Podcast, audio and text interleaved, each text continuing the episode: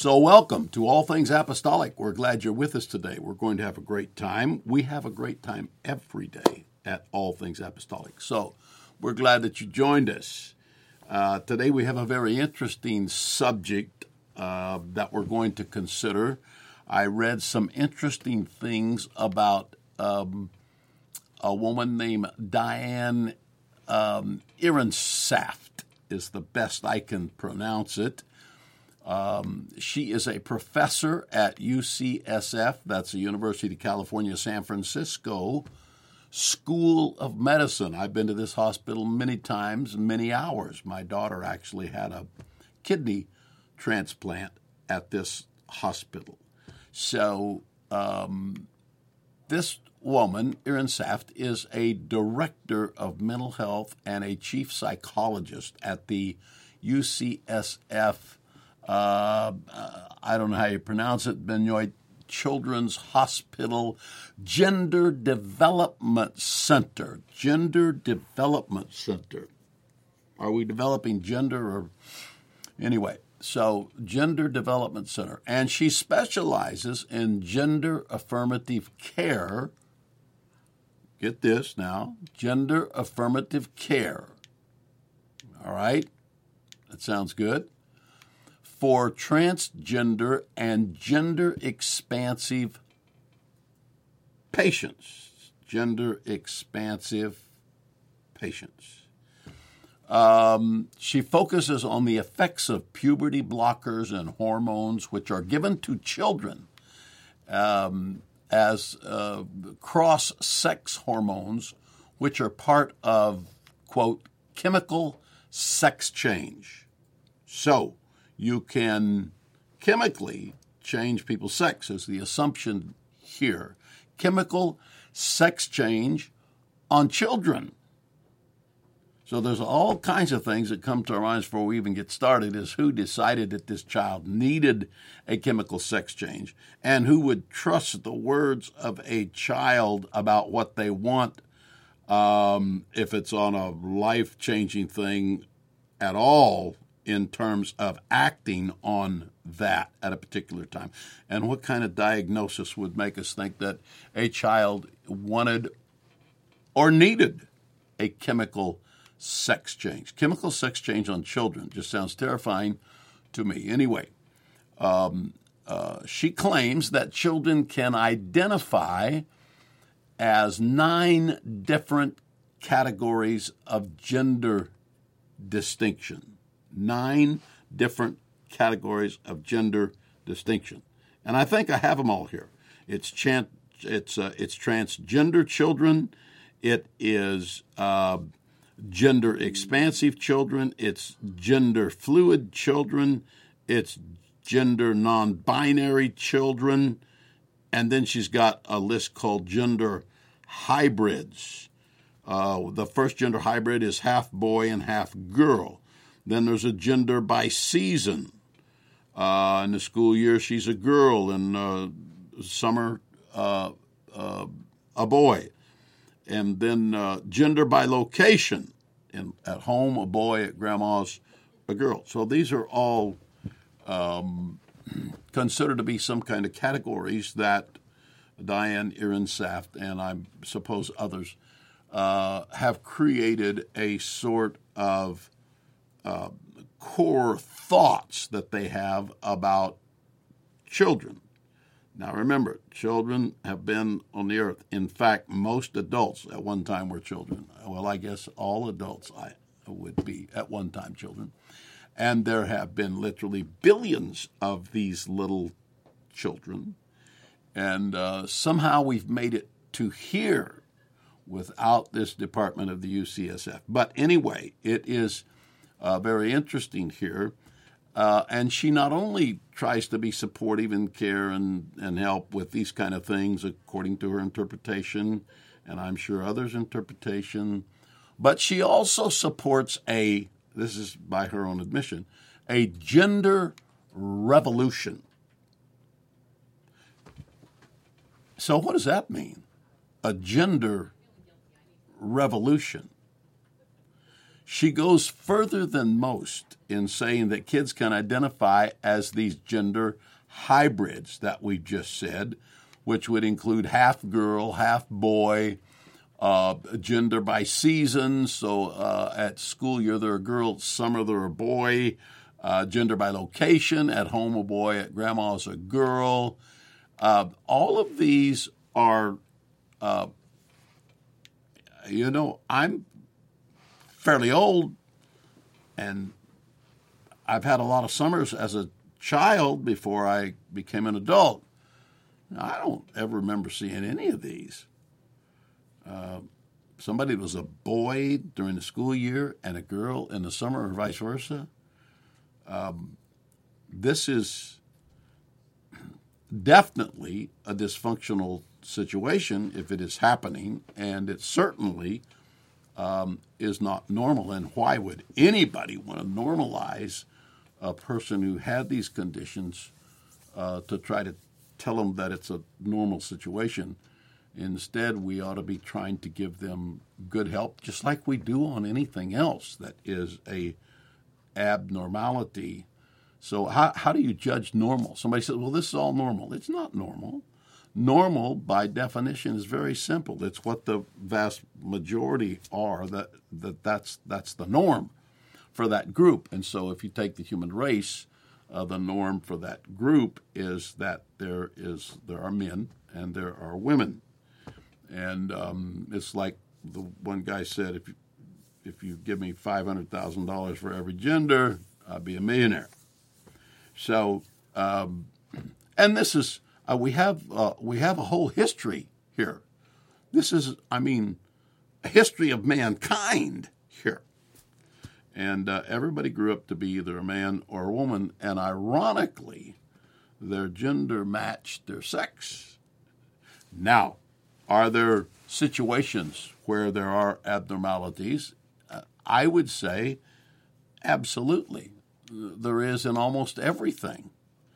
Um, because Earth is in a less than perfect condition, and so everything on Earth uh, is flawed to one extent or another.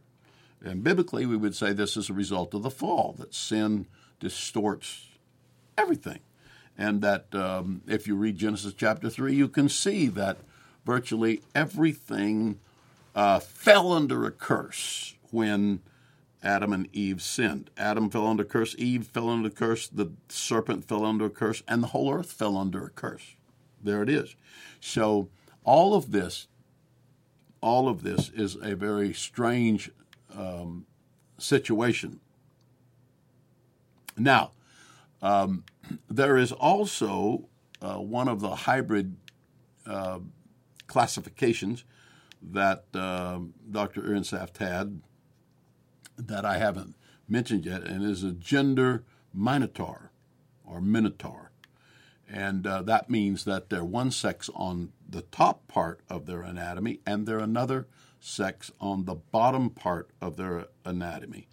And so uh, transgender children uh, in in these ideas is relating to a person whose gender identity does not correspond to that person's sex assigned at birth.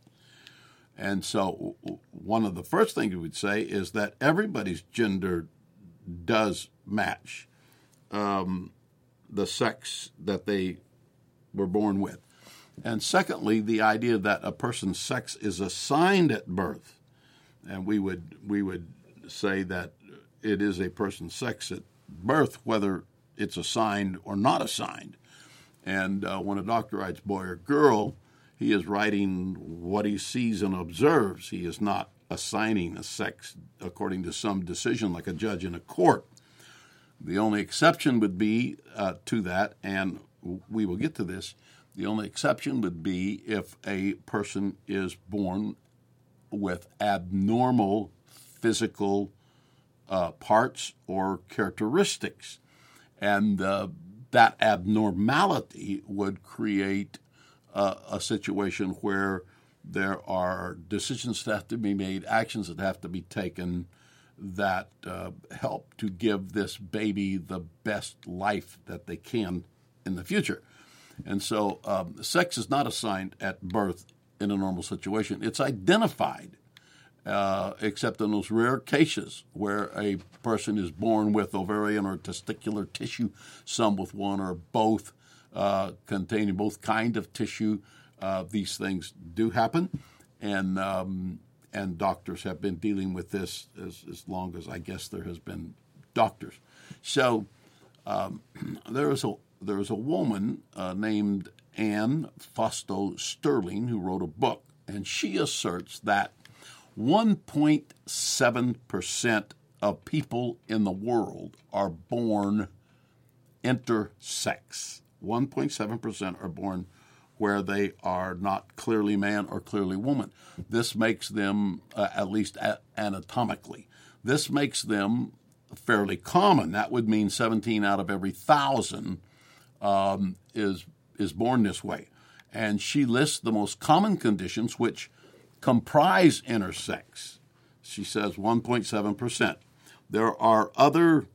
Uh, these these are some of these are estimates from research. Some of these are estimates uh, of people that are making assumptions that that assume that there is up to three percent of all human beings are caught in this intersex, in this uh, ambiguity of sex when they are born. Uh, anatomically, they are they are this way, is what they say, up to three percent. So, the difference in these percentages, and I'm not through with that subject yet, but the, the difference in these percentages um, uh, depends on how big your umbrella is that you include uh, in the area of actually being transgender. So some of these include things that are not transgender in the umbrella of being transgender, and it and it bulks up the percentage. So uh, these percentages are contested on the basis that um, uh, in in this woman's case that wrote this book that five of these are not intersex conditions. There is no meaningful sense in which they can be considered intersex. She, but she puts them in there, and then she uses them. But in the in her book, the examples that she uses of transgender people, none of them come from those five that are on the outer limits that should not be considered transgender. They come from uh, a, a, a much, much, much smaller place. So uh, 99% of the people that she wants to include as intersex fall in the category of the five above that do not qualify as intersex. And so when you remove those from her conflated list and take only the people who were unambiguously born intersex, the number shrinks to 0.02%. 0.02% of the population. That's fewer than two in 10,000 births. It's, it's not very many. Now, according to this Anne Fausto Sterling's own figures, among classic intersex cases, the two most common comprise 0.008% of the population. Get that, 0.008% of the population. Now, this has nothing to do with whether we think that this particular, uh, a very small group of the population deserves every kind of care that they can get and and needs every kind of care, which would be more care probably than uh, a, a normal child. That's not that's not at stake. What is at stake, though, is number one is conflating the numbers for whatever purposes. Number two, what is at stake is that um, the attempts to remedy the problems that came from abnormalities at birth. And so about 0.78%, less than 1% of every uh, 10,000. So this is according this is according to uh, facts and figures that have been they're not they're not mine uh, they are mined M I N E D and um, and we're just using them here. So what is the what is the purpose of conflating the the percentages? Well, uh, uh, if you are for a gender revolution, whatever in the world that means, you need to define what a gender revolution is. What is a gender revolution? If people are born with these anatomical differences um, uh, that creates questions about gender in, in the minds of, of uh, these people, then what do you? Why do you call that a revolution? Do you mean a gender a revolution in the care of people with gender? Uh, do you mean we need to cut them up more to try to resolve their, their problems physically? Cut them up more, or, or what is meant by that? It's all kind of all kind of dark. So uh, here's another thing. Um, well, let's finish this tomorrow.